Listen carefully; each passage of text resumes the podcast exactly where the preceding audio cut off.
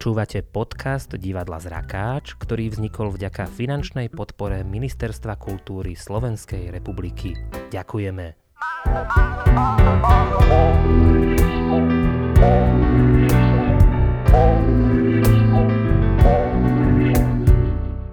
Roky 1796 a 1880 ohraničujú život nevidiaceho kolportéra kníh a významnej kultúrnej osobnosti Mateja Hrebendu. Ja sa dnes o Hrebendovi budem rozprávať s Jankom Cigerom z Medokíša. Pozdravujem ťa. Ja ťa takisto pozdravujem, Miško. Teším sa samozrejme, že sme takto spolu a pozdravujem aj všetkých tých, ktorí načúvajú túto reláciu. Si živeniar, zároveň živel, antikvár a vlastne istým spôsobom aj pokračovateľ Mateja Hrebendu, pri najmenšom v tom, že tiež nemôžeš žiť bez kníh, tak ako on. A vraj dokonca tu v tvojom antikvariáte v Martine sa nachádza aj obraz hrdinu nášho dnešného rozprávania? Áno, je to tak. E, obraz Mateja Hrebendu som si dal zväčšiť z jednej publikácie, dal som si ho pekne zarámovať, vtedy, keď som si antikvariát zriadoval v týchto priestoroch podzemí Martinskej živeny. Dodáva mi to proste taký šmrnc a denodenne vzdávanie pocty tomuto velikánovi, ktorý je možno, že trošku zabudnutý. Tu jeho úlohu v historickom literárnom kontexte málo kto pozná, hej? lebo áno, on knihy dostával medzi ľudí. Knihu ako kus, povedzme. Kalendár takisto ako kus, ale tam bolo čosi aj napísané v roku 1843, keď naši velikáni Štúr, Hoďa a Hurbán kodifikovali slovenčinu ako jazyk, ako kultúrny jazyk, ktorý mal spájať vlastne tie nárečia do jedného takého spoločného komunikačného celku, toto bolo treba preniesť medzi obyčajných ľudí. A tým vlastne, že Matej Hrebenda kolportoval, predával tieto e, kalendáre, prípadne ďalšie publikácie, tie už boli písané touto kultúrnou slovenčinou a tá sa dostávala medzi aj tých obyčajných ľudí a to je jedna veľká vec a nezabudnutelná pre neho. Áno, tak Janko, skúsme ísť v takom chronologickom poriadku kraj, odkiaľ Hrebenda pochádzal a kde prežil aj celý svoj život, e, sa tak volá zloženie Gemera Malohond, ktoré miesta boli pre neho e, najdôležitejšie, kde sa narodil a kde potom celý život žil. Narodil sa teda na tej Rimavskej píle, i keď tam pobudol veľmi krátko, ale on napríklad pôsobil aj na Krokave. Dneska je to taká dedinka, no poviem tak, zo srandy Tesko tam nemajú. Žije tam pár ľudí, ale predtým to tam naozaj žilo a vlastne celá tá oblasť v tom 19. storočí proste žiarila osobnosťami. Keď býval na tej Krokave, tak tam mu zhorela vlastne čas knižnice. Vlastne aj zhorela škola a kostol. A Matej Hrebenda, okrem toho, že teda robil to, čo robil, bol aj takou dôveryhodnou osobou. A on, keď chodil po vlastne vtedajšej tej Habsburskej monarchii, Rakúskou-Uhorskou vlastne, tak e, tým, že mal štatút tej dôveryhodnej osoby takej, tak on aj mohol robiť finančné zbierky na to, aby pomohol na novo tú školu a ten kostol vybudovať. Myslím, že sa jednalo vtedy o nejakých 20 alebo 30 zlatých, už si to číslo nepamätám. A on to dokázal dať dohromady a je úžasné to, že vlastne on tie peniaze nespreneveril. On ich doniesol, proste keby mal možno, že ohľade byť stále, židle na vode, tak pre neho bol posvetný cieľ zohnať peniaze na stavbu tej školy a kostola. Podarilo sa to. No je to celé také neuveriteľné, ako človek, ktorý takmer nevidí, zbiera peniaze, putuje s nimi z miesta na miesto. No ale ak by sme priblížili také tie základné životopisné údaje z prvých rokov jeho života. Hovoril si, narodil sa na Rimavskej píle, potom žil aj na Hačave, on si písal Matej ano. Hrebenda Hačavský však. Ano. Áno, áno, jasné. Však on bol dva razy ženatý. Skoro mu zomrela mama. Nepochybne to poznačilo vlastne aj e, celý jeho život. Možno, že aj tú chorobu, ktorú mal lebo otec jeho bol taký možno, že trošku ľachtikárskejší a nehal ho tak ako takého samorasta existovať, ale možno, že práve to bolo aj dobre, lebo Matej si našiel svoju vlastnú cestu a tou jeho cestou boli práve tie knižky. Kým teda mohol, tak čítaval sám. Len on zhruba, keď mal 15 rokov, už mu ten zrak ako si prestal slúžiť na to, už bol neostrý, už nevedel, nevedel čítať tie písmenka v tých knižkách, ale napriek tomu hľadal ľudí, ktorí mu boli ochotní čítať a nebolo to jednoduché, pretože ľudia vtedy museli pracovať a ak sa našla nejaká voľná chvíľa, možno že v nedeľu popoludní a bolo treba až desi na tretiu dedinu ísť za niekým takým, takým ochotným, dokázal to. On na svoju dobu nadobudol nevšetné vzdelanie. Ja to hovorím aj teraz mnohým mladým autorom, že často to tak funguje, že čítam, čítam, čítam a poviem si zrazu však takéto, čo si by som aj ja vedel. A vlastne u Mateja Hrebendu to mohlo fungovať presne takýmto istým spôsobom, tým, že mal e, načítané a mal tie danosti, aj tvoriť tú kreativitu, tak potom vytvoril aj rôzne príležitostné básne vlastne, ktoré boli aj vydané, aj nejaké cirkevné, myslím. Neraz tak rozmýšľame, že aké uplatnenie by mohol mať človek, ktorému chýba zrak. Dnes je to už inak, už tých povolaní je viacero, no ale v tom čase absencia zraku bol vážny nedostatok a na to všetko si myslím, že Hrebenda prešiel viacerými nazvem to profesiami alebo takými funkciami. Prvé bolo, a to by si nám mohol povedať, čo to vlastne bolo, on bol mendíkom. Čo robil napríklad taký mendík na dedine? Mendík, no v podstate je to pomocník. Nakoniec v ďalšom tom období týchto mendíkov mal aj samotný Matej Hrebenda. Tí mendíci asi nemali jednoduchú službu. Píše sa, že Matej si musel pozrieť a pamätať, kedy ku komu ide na raňajky, ku komu na večeru, že oni tak ako keby rotovali, kolovali po tých ľuďoch, ktorí ich ako keby aj živili. Dialo sa všeličo. Práve to je to úžasné, že on dokázal vlastne ten svoj zrakový handicap nejak tak nahradiť tou, tou úžasnou pamäťou. Hej? Snáď mal ako keby mal v hlave nejaký taký mikropočítač, kde toto všetko bolo, bolo zaznamenávané. Jemu sa ten zrak strácal tak nejak postupne. Hej? Čiže vedel sa zorientovať, dokonca naštívil Viedeň, kde žil jeho brat. назад.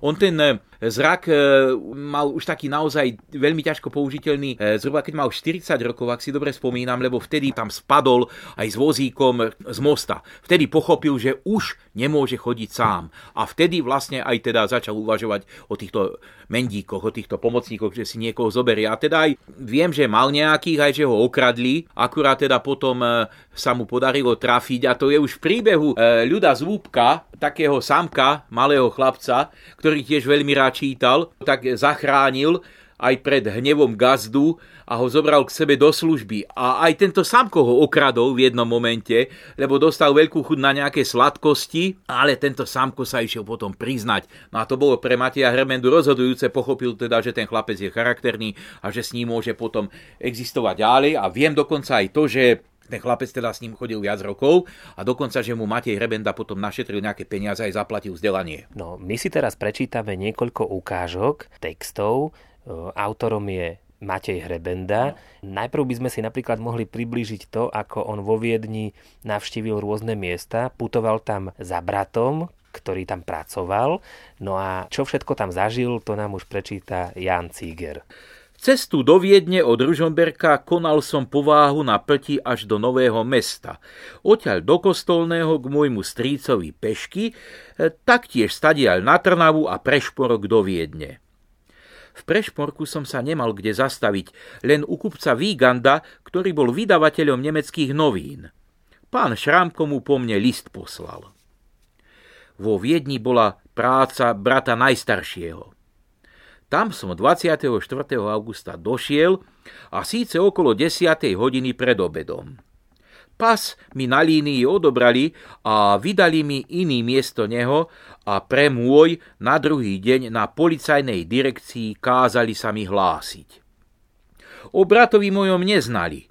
Musel som ho sám hľadať, pričom sa mi nadaril jeden vojak, invalid, ktorý ma za 10 grajciarov do Leopoldštatu do Káznice zaviedol a až pokiaľ som sa s bratom zišiel, tam čakal. Tam som sa bavil tri týždne a niekoľko ráz i vo Viedni prešiel. Môj brat bol vždy v službe a len 8 deň slobodný mal. Noc každú druhú. A každú druhú na stráži musel stráviť. Väzňov bolo na ten čas 400, policajtov 50.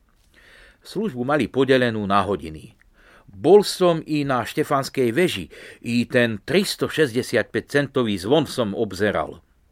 I na Jozefštate, Jozefa II. na koni sediaceho, tu jeho statú som videl. Z vody pred rezidenciou cisárskou v bráne z múru tekúcej som pil.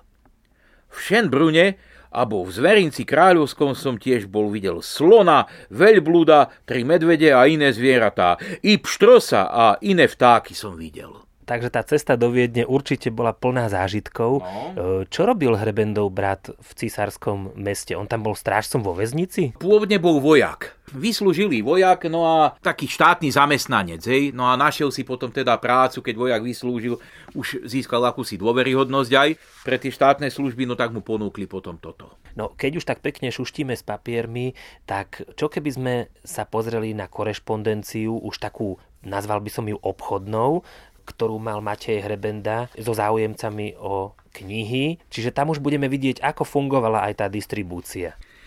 Milý pane příteličku, zdá se mi, že ste sobie žádal míti národní spívanky od pana Jana Kolára vydané. Svazek první u něho síce k dostání není, ale v Jelšavě jeden jest na prodej. Že za nej žádajú dvě zlatky stříbrné. Svazek druhý by se u mne našel a mohl by se dát za e, tři dvacátníky. Což byste o tom zmýšleli? Dejte mi písemnou správu na kmotra pána Lavčeka zaslanou. Tak toto je tiež fascinujúce. Kmotr pán Lauček to bol asi jeden z hrebendových takých PO boxov, že zrejme by sa načakal, kým by mu to prišlo domov, keďže vždy bol inde, tak asi mal takých viacero adries, e, kde korešpondoval. No zrejme, zrejme áno. V tej dobe bol Hrebenda už aj takou významnou osobnosťou tým, že distribuoval tieto knihy. Takže jemu tú vážnosť prisúdili aj velikáni tej doby. A Ľudovič Túr si ho veľmi považoval. Skvelý človek bol Ján Kolár, tuto spomínaný a chodieval za ním Matej Hrebenda do Budapešti, kde bol vlastne farárom. Jan Kolár. Chodil za Štefanom Markom Daxnerom. No a chodieval ale samozrejme aj za priamo dodávateľmi knížiek, napríklad za Gašparom Ferpa takým Belopotockým. Myslíš, že to fungovalo a naozaj aj tak, že prišiel do nejakej dediny, nič tam nemal dohodnuté a tie knižky ponúkal, ako kedysi Gutenberg na trhu, kde vedľa bol stánok s rybami a on sa pokúšal tie Biblie ľuďom ponúkať? Či to až takto priamo čiaro myslíš nefungovalo? Ja si myslím, že ak sa mu naskytla takáto príležitosť, tak uh, vedel ponúknuť aj takýmto spôsobom, však bol obchodník jednoducho, tak toto funguje. Mal tých svojich mendíkov, ale jedného, dvoch povedzme, tak ich poslal do domov a on už väčšinou mal tak prehľad, že kde by sa dalo. Tak to fungovalo aj na takých trhoch vlastne, kde chodieval, hej. Choď tam za tým povedať, že som tu a že mám takéto a takéto knižočky, alebo kalendáre. Tie kalendáre to bola úžasná osveta v tej dobe, lebo bolo to pre takých tých obyčajných ľudí, ktorí kalendár e, to nebol taký, ako poznáme teraz e, tie na stôl alebo na stenu, ale bola to knižka. Nakoniec vychádzajú aj dnes také v tomto zmysle, že sú tam tie mená, že sú tam tie sviatky, e, vtedy tam boli samozrejme cirkevné. Ja som tieto staré kalendáre pozeral, boli niekedy také trojaké, že tam boli aj katolícky kalendár ako mená, evanielický, dokonca aj židovský, hej. Plus boli tam povedzme recepty, boli tam e, návody, ako ošetrovať zvieratá, prichádzali nové plodiny v tom 19. E, storočí aj na Slovensku, takže rôzne odporúčania, tak to všetko sa ten človek tam dočítal a musím, musím teda znova konštatovať v spisovnej Slovenčine. Tu treba povedať, že napriek tomu, aký bol Hrebenda známy a populárny, že ho poznali všetci tí vzdelanci, o ktorých si už hovoril, tak on bol veľmi skromný a napríklad nechcel sa dať odfotiť. Spomína sa, že museli to urobiť takým podfukom, pozvali ho na nejakú besedu a vtedy, ako sa píše, maliar Clemens namieril pažravý okulár alebo okuliar na hrebendu a odfotil ho. A ako vlastne ten hrebenda vyzeral? Popíš to aj nám, ktorí vidíme toľko, čo on, alebo niektorí aj menej. No, Miško, moje, na toto ti poviem, túto moje zážitky z antikvariátu, pretože ja, ja rád ľudí skúšam, hej. U mňa je téma Mateja Hrebendu dennodenná, pokiaľ teda nie som limitovaný týmto stavom terajším. No, ja tých ľudí dovediem k môjmu obrazu, ktorý mám zavesený v antikvariáte. Ten rozmer je asi nejakých 40 x 70 a pýtam sa, kto to je. No, poviem ti tak, zo 100 buď nik alebo jeden, hej, asi v takom pomere. Ale keďže už teda hádajú, no tak už je to Jozef Kroner, hej, že je to Jánošík a ja neviem, takéto výmysly. No na toho Joška Kronera práve snad na tej fotke sa trošku podobá, hej, takými tými ostrejšími črtami, ale keď poviem Matej Hrebenda, zase, a to ma mrzí, málo kto, málo kto vie, snáď občas nejaký učiteľ slovenčiny, ale aj tu musím trpko konštatovať, že mladí učitelia slovenčiny nie. Práve ja som veľmi vďačný možno, že aj tomuto fotografovi, že ten jeho záber, ten jeho snímok spravil a vlastne v tej upravenej podobe u mňa teda môže existovať v rámci toho obrazu. Býva zobrazovaný Hrebenda, že chodil v ľudovom odeve s palicou, asi aj s tou krošňou. To bolo niečo na plecia, alebo ako sa to nosilo, tá krošňa? Áno, samozrejme, krošňa alebo pudlo sa to tiež volalo, ale nosiť tú krošňu, poviem ti, to naozaj nie je sranda, pretože knihy majú svoju váhu, hej? No nie je to len ten rozum ťažký, ktorý je tam naukladaný, ale samozrejme je to aj e, proste výrobok, tovar, papier, ktorý má svoju väzbu jednoducho a naložiť si už povedzme takých 20 knižiek, už to zaťaží ten chrbát. Ale tak treba si uvedomiť, že Matej Hrebenda nebol žiadne tintítko. Ja neviem, možno, že nebol až taký vysoký, snáď mal nejakých 1,70 m, možno 1,75 m, ale on bol žilnatý, upracovaný človek. To je to. Aj keď spadol z toho mosta, však on rok bol veľmi ťažko chorý, ale vďaka tej konštrukcii a tej húževnatosti tomu telu sa dokázal z toho všetkého pozbierať z tých zlomenín. Istý čas vykonával aj profesiu hlásnika. hlásnik, to áno. som si hneď spomenul, odbila 12. hodina, áno, chváľ každý duch hospodina. Čo ešte robil hlásnik okrem tohto? Zásadnou funkciou okrem teda tej polnoci bolo kontrolovať, či niekde nehorí.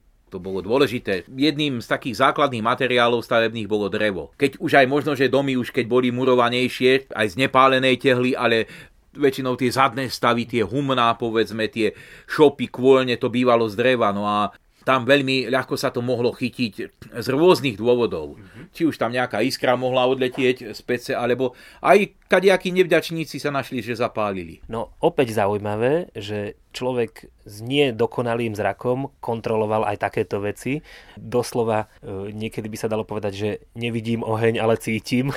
Áno, mohlo aj takto byť, že samozrejme ten čuch mohol mať vyvinutejší. Zase treba povedať to, že on to, ten zrak strácal postupne. Áno, no. áno, keby už horelo, už si to všimne aj nevidiaci. No. Dobre, no Matej Hrebenda popri tom, že roznášal knihy iných autorov a rozdával tú múdrosť, tak on mal aj vlastnú tvorbu, také veršíky si prečítame áno. od neho, nie tie náboženské, ktoré mm-hmm. sa mhm. pokúšal ponúkať do Tranoscia, možno si myslel, že sa to bude spievať ako pesničky na evangelických e, službách božích, ale my si prečítame také svetské jednoduché verše o práci, o oddychu, a. o striedaní ročných období, opäť zvučným hlasom Janka Cigera. Keď búrka príde, neublíži chyži. Vždy len človek blíži. Boh sa tak nezníži. Oddychuj, človeče. Zaslúžiš si spánok. Prácu si ukončil, skončil si deň, prácou začneš ráno. Po ostrej chladnej zime zas prichádza krásny jarný čas. Hýbe sa všetko stvorenie, dvíha sa všetko zo zeme. Vtáctvo božie a veselé raduje sa v chválospeve. Junčeky, ovce, zver polná, teší sa, že je zazvoľná. Všetky kvety bylinôčky majú v zemi korienôčky. Zo zeme všetko pučí a tvorca nás to znať učí. Hovorili sme už, že Hrebenda bol populárny medzi slovenskými vzdelancami a raz sa zastavil aj v Bratislave, kde ho prijali vtedajší štúrovci. To boli zrejme študenti. Veselá chasa, tak z toho tiež mal zážitok a jeho opísal v tom jeho životopise. V tom texte, ktorý písal vlastne Matej Hrebenda, sa píše, v roku 1838 vybral som sa zase druhý raz do Viedne k bratovi. Bolo to v máji a šiel som na Brezno, Liptov a Pováhu. Na tej ceste navštívil som i prešmorské slovenské žiactvo, kde v tom čase i moji najznámejší ako pán Augustín Škultéty, pán Gašpar Dianiška a pán Gašpar Čech študovali. Učenci reči Československej už dva roky ma čakali a príchod z jeho s takou vrúcnosťou prijali ako priateľa najbližšieho. Bolo to 20. mája v nedeľu pred vstúpením, keď som okolo poludnia došiel do Prešporka. Škultetyho doma nebolo, bol som v Pezinku, tak som sa u Dianišku ubytoval, ktorý v tom čase sám na hospode bol a mňa vďačne prijal A ako to medzi slovenskými študujúcimi povesť vzýšla, že Hrebenda prišiel, hneď niekoľko mladíkov slovenských ma navštívilo a pokiaľ som sa tam bavil, nikdy ma samotného nenechali a niečo vždy mi čítali. Bol to tam život veselý pre mňa medzi toľkými dietkami sa baviť. Útorok večer niekoľko týchto mladíkov sa zišlo na moju hospodu a odviedli ma do hostinca Strelnica, rečeného na pivo. Bol to večer a bola to zábavka a spev. Pri tej zábavke som im aj ja riekol, a aby oni spievali a že ja im budem skladať jednu pieseň. Oni tak učinili a ja som im zložil nasledujúcu pieseň. Žite bratši, žite v zdraví, slovanští synkové, nekormouť vás osud žraví, svíttež vaši dnové nekormouť vás osud žraví, jen chce na vás býti, žite bratři, žite zdraví, cnost vaše ať svítí. Čiže tie cesty, ako si ich predstavujeme, že to boli namáhavé, ťažké, dlhé púte, tak určite tam bolo aj veľa zážitkov a takejto zábavy, najmä keď sa stretol s takýmito mladými ľuďmi. Ja si to stále premietam na súčasnosť, keď hovoríme aj my nevidiaci, že aké sú cesty rozbité a chodníky bariérové, tak si predstavme v tom 19. storočí, ako putuje niekto krajinou, žiadna asfaltka. No ale predstav... treba povedať, že ani žiadne auto. Vždycky sa snad našiel niekto, kto takému človeku vedel pomôcť. Aj tie dopravné prostriedky, že nielen peši, ale aj ochotný sedliak ho ano. odviezol na voze, prípadne tá plť, že dolu váhom. Vedel si, vedel si pomôcť a on tým, že vlastne chodil takto po celej tej monarchii vtedajšej, tak e, nadobudal tie známosti a nepochybne aj pre tých ľudí, ktorí disponovali tými dopravnými prostriedkami, bolo cťou takého váženého človeka viesť, lebo treba si uvedomiť ešte ďalšiu vec. Keď som, povedzme, nejaký sedliak, ja neviem, e, Piešťan, disponujem vozom a zrazu vidím chlapa, ktorý ide s palicou a s krošňou, kúkam sa, čo je zač pôsobiť dôveryhodne, tak mu ponúknem a dozviem sa, že to je Hrebenda. Aha, to ste vy ten známy, čo tie knihy vláči po tej našej vlasti, sadnite si. No a Hrebenda vtedy mohol začať rozprávať. A Hrebenda mohol rozprávať, čo sa deje na Liptove, čo sa deje povedzme v Turcii, čo sa deje na pováži a tak ďalej. Čiže on vlastne tieto informácie mal. Samozrejme, ono bolo to s nejakým časovým odstupom, niekoľko dní, možno že až týždňov, ale on dokázal aj takúto vlastivedu roznášať a takéto informácie po celej tej krajine našej vtedajšej. V Levoči je zriadená už niekoľko rokov a postupne doplňaná taká expozícia, volá sa to Izba Mateja Hrebendu, je to zároveň aj čitáreň v knižnici pre nevidiacich.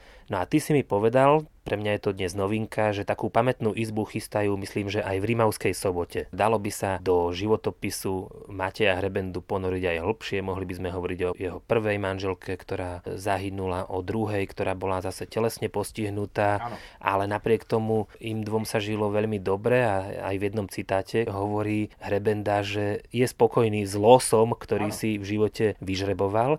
Ale teraz trošku na inú tému. Ty si sa pred pár rokmi rozhodol spopularizovať osobnosť Mateja Hrebendu veľmi originálnym a pekným spôsobom, ale ako to už povedz ty a čo ti to vôbec napadlo?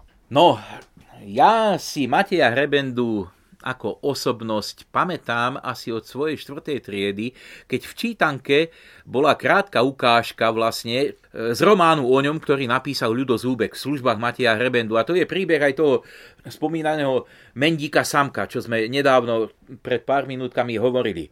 Mňa to tak nejako chytilo, bavil ma vždycky ten dejepis aj ľudia, ako žili v minulosti. Tak som potom tak nejak pátral, v každom prípade, ale keď som sa dostal do životného obdobia, že idem vytvoriť antikvária, tak mne bolo jasné, že ten Matej Hrebenda v tomto je pre mňa veľkým vzorom, ako ten kolporter, obchodník s knihami.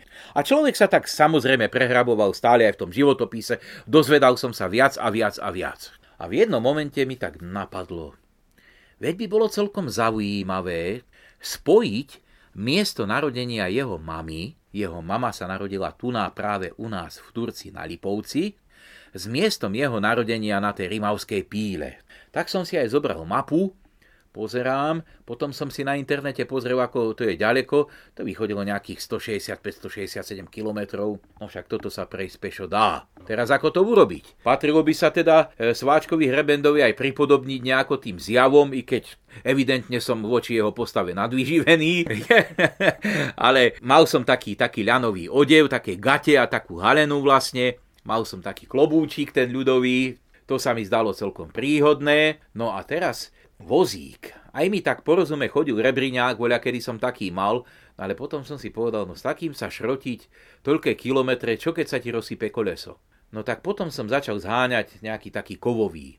A podarilo sa mi v jednej firme zohnať na šírku taký nejakých asi 45 cm, na dĺžku nejakých 80, gumené kolieska, takže tú výbavu na tento pochod som už mal. Áno, a aby tomu ľudia rozumeli, ten vozík si potreboval na to, aby si mohol tých 160 a viac kilometrov prevážať, tak ako hrebenda, knihy. Áno, presne tak. Presne tak. Ja som potom ten vozík naložil knihami, tak okolo 200 ich tam bolo. Akurát mi vtedy vyšla moja knižka, tak samozrejme som to využil aj takto obchodne. A popri tom aj ďalšie knižky slovenských spisovateľov, mojich priateľov mnohých, Lacka Baleka, Petra Jaroša a ďalších ešte. Naložil som to do toho vozíčka, no a potom pekne ťahajúc, ťahajúc som prešiel celý ten kusisko cesty a to bolo nesmierne veľa zážitkov, nesmierne veľa stretnutí, či už len takých na zamávanie, alebo teda aj priamými rozhovormi. Veď len cez Martin som išiel asi 3 hodiny, lebo mám tu kopec dámy, tak som len vysvetľoval, čo som koho stretol a robil som takú hrebendovskú osvetu, prednášku. V tom roku 2016,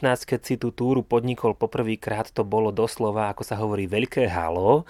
Všetci ťa vtedy sledovali, každý ťa chcel stretnúť a potom aj sa veľmi ľudia tešili, keď sa tebou mohli trošku porozprávať. Ty si potom o rok tú túru obrátil, išiel ano. si z Hrebendovho kraja domov. Tam si mal tiež pekné zážitky, že skoro hneď na začiatku si sa dostal asi do podobnej zábavnej spoločnosti ako Hrebenda u tých štúrovcov. Jaj, no tak to bolo pekné, hej. Ja som išiel, som si povedal, že si to trošku predlžím, že pôjdem tento raz z Hačavy, kde vlastne Matej Hrebenda prežil veľkú časť svojho života, kde mal teda aj ten svoj dom, kde býval a tak ďalej a kde je aj pochovaný. Ten hrob je teda urobený symbolicky a na námestíčku je jeho vlastne taká bysta.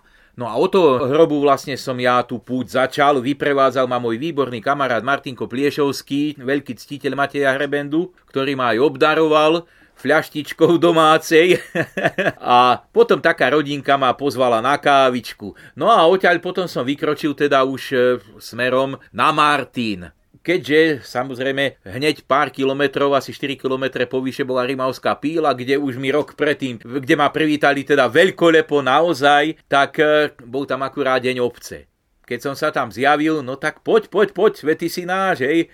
Varil sa tam guľáš s Jankom Valentíkom, s hercom sme tam krstili CDčko, no a veľká hostina, veľká hostina, každý do mňa nalieval, no veru vám poviem, ľudia moji, som išiel dobre taký, taký veselý oťaľa, v takom jemnom útlme, ale dosť bojských, kým som prišiel, tak už bolo dobre, no. Potom si si aj niekde, už neviem, či cestou tam alebo späť spieval, keby som bol vtáčkom alebo osele Mio. Karol Duchoň ma sprevádzal teda v mojom podaní Šiel, šiel za vzdialeným cieľom, šiel, šiel, kráčal pláňou bielou. Alebo mám takú obľúbenú tiež a tým som aj začínal túto moju púť, to je z operety Tulák, taká pesnička Jako vtáča svetom sem a tam, chodím, blúdim bez cieľa a sám. Prejdem cez dediny hory mesta, kam však vedie moja cesta, aj tak je nepoznám. Takže takéto, no a samozrejme, keby som bol vtáčkom, moja milovaná pieseň, a všeličo iné, ja spev mám ráda. Keď som išiel aj tou dolínou vlastne od Zbojských dole do toho Tisovca, tam sa to celkom tak pekne rozliehalo po tej ceste. Človek bol taký uvoľnený, taká radosť zo života ako keby, lebo nohy boleli, to poviem teda otvorene. Mm-hmm. Podarilo sa ti aj trošku odľahčiť tvoj vozík od tých kníh? Nepriviezol si všetko aj domov? Joj, áno, podarilo sa mi predávať, ľudia brali. Ono to bola taká, by som povedal, limitovaná edícia kníh, lebo ja som do nich aj písal, že tá knižka je kúpená vlastne pri tej príležitosti tej púte Mateja Hrebendu vykonávanej. Tie začiatky to bolo len po tej ceste, že ľudia doslova vyskakovali z aut, hej, rodiny celé, kvôli foteniu a samozrejme som tam aj rozprával, vytrubovali kamionisti, ale môžem povedať nesmierne ohľaduplní šoféry teda. Joj, nesmierne ohľaduplní. Ale potom, ako som sa už blížil k tomu cieľu, už môžem povedať, že v Brezne to už bola veľká sláva, zástupca pána primátora ma prišiel vítať aj s celou sújtou z úradu a tam sa ľudia mi vrhli na ten môj vozík a tam sa mi knihy dobre potratili. Nezabudnem, z tržnice taká pekná dievčina, ozlom krky, ozlom nohy utekala a doniesla mi štyri jablčka že nech mám osvieženie. No, dá to nesmierne veľa. Na začiatku sme hovorili, že ty máš veľa spoločného s Matejom Hrebendom. Obidvaja milujete knihy a obidvom vám ide predovšetkým opísané slovo ten finančný zisk je až v nejakom druhom, treťom, štvrtom rade. Aj teraz si zamkol, tak povediať, kšeft, aby sme sa mohli nerušene porozprávať. No a keď to tak porovnáš s Matejom, na cestách si mal pekné zážitky, na pár dní to stačilo, ale asi by si nechcel takto pôsobiť celoživotne. Nikdy som si to takto nepostavil, robiť e, vlastne akéhosi podomového obchodníka, ale keď je možnosť, keď ma pozvú niekam ako na takéto trhy, tak ja rád idem. Hej, lebo predsa len skôr vyhľadávam také tie zhluky ľudí, e, kde toho príde naraz veľa, povedzme, chodievam na kremnické gagy roky, rokúce. No a keď tam príde, ja neviem, 4, 5, 7 tisíc ľudí, tak vždycky sa nájde dostatočné množstvo, ktorí prídu aj pozrieť tie knižky, ktoré mám. Tu na človek viac menej tak pasívne čaká, či niekto príde, ale tam teda je to aktívne, tí ľudia sa tam točia okolo. Je to aj o tom, že človek sa tam vyrozpráva napríklad do Žiliny chodievam tradične na také malé trhy, tak tam ma volajú kvôli tomu práve, že býva, býva tak veselo okolo môjho stánku. Áno, konec koncov vieme, že do knihkupectva chodíme knihy kupovať, ale do antikvariátu prídeme neraz aj na niekoľko hodín a porozprávame sa s majiteľom. Tu pozdravujem do neba pána Ďuráka z Leopoldova, to, veru, to boli ja nezabudnutelné zážitky. A aj u teba ľudia vedia zabudnúť asi, že koľko je hodín. No, je to pravda. E, tak ako dobre si povedal, že do knihkupectva chodia ľudia knihy knihy kupovať a do antikvariatu chodia hľadať. A samozrejme aj to treba povedať, že nie vždy sú úspešní z toho pohľadu, že nenájdu tú knihu, ktorú možno, že práve zháňajú. Ale nájdu niečo iné. A ja sa snažím, aby to, čo našli, som bol ja. Nedávno sa mi stalo, prišli sem telefón už večer, že či sa môžu prísť pozrieť dovnútra. No poďte, dobre. Študenti, ktorí študujú filmové umenie v Čechách. Zrazu z debaty, takej kratučkej, takej by som povedal okukávačky, bol trojhodinový rozhovor na rôzne témy. A pre mňa osobne tiež bol veľmi silný zážitok, ktorý potom trval dosť dlhé obdobie. Takí 13-14 roční tínedžeri prišli sem, že ujo, môžeme si u vás sadnúť a porozprávať sa. Jasné, poďte. Vzadu mám priestor, kde robím vystúpenia aj pre deti. Sadli si tam varí 5 alebo 6 boli Hodinku sa debatovali, ja som ich teda nehal, hej, a potom Ujo, poďte medzi nás. Hneď ma najedovali, že Ujo, no ale dobre. a zrazu debata a potom chodili každý deň. Veď to je to najkrajšie, čo môže byť. Oni začali veriť tomuto priestoru. Čiže ako počujeme, nielen Matej Hrebenda mal svojich mendíkov, ale už aj Janka Cígera si našli. A keby sme chceli hľadať ďalšie paralely, vieme, že Matej Hrebenda bol aj pohrebným veršovníkom, prihováral sa aj pri posledných rozlúčkach, to takisto robíš. No ale dnes to už všetko nestihneme pospomínať, už ostáva len priestor poďakovať Jankovi Cigerovi z Medokíša za toto plnokrvné a farbisté rozprávanie. Ostal nám tam ešte nejaký citát na záver, ktorý charakterizuje postoj Mateja Hrebendu k životu. Práve tam hovorí o sebe, o tom svojom životnom údele. Človek nepatrný, jen chybný je v zraku od svého detinství. Však částku živnosti dáva mu básnictví. Človek ten nic e, nemá a nic mu nechybí. Žije si slobodne, ako sa mu líbí. Povinnosti žádnou není zavázaný, i nevidoucím jej mnohým jest známý. So svým stavem a losem spokojen je celé. Slunce života mu svíti vždy vesele. Nádherné. Tak nech aj vám, poslucháčom Slnko, svieti vždy veselo a tebe, Janko, takisto a nech rozsvietiš aj ty to tvoje okolie, ako to vlastne aj robíš. Vždycky sa o to pokúšam, samozrejme je to aj na ľuďoch, aby to prijali, ak to príjmu, tak to dokážu ešte aj košatiť. A to je to najkrajšie, čo môže byť.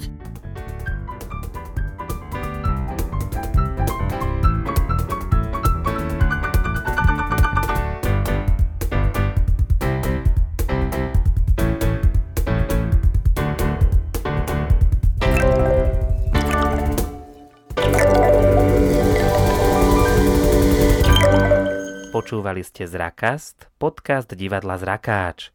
Odoberajte aj jeho ďalšie epizódy cez Spotify, Apple Podcasty či Anchor. Novinky z divadelného diania sledujte na našom facebookovom profile, ako aj na webe divadlozrakac.sk.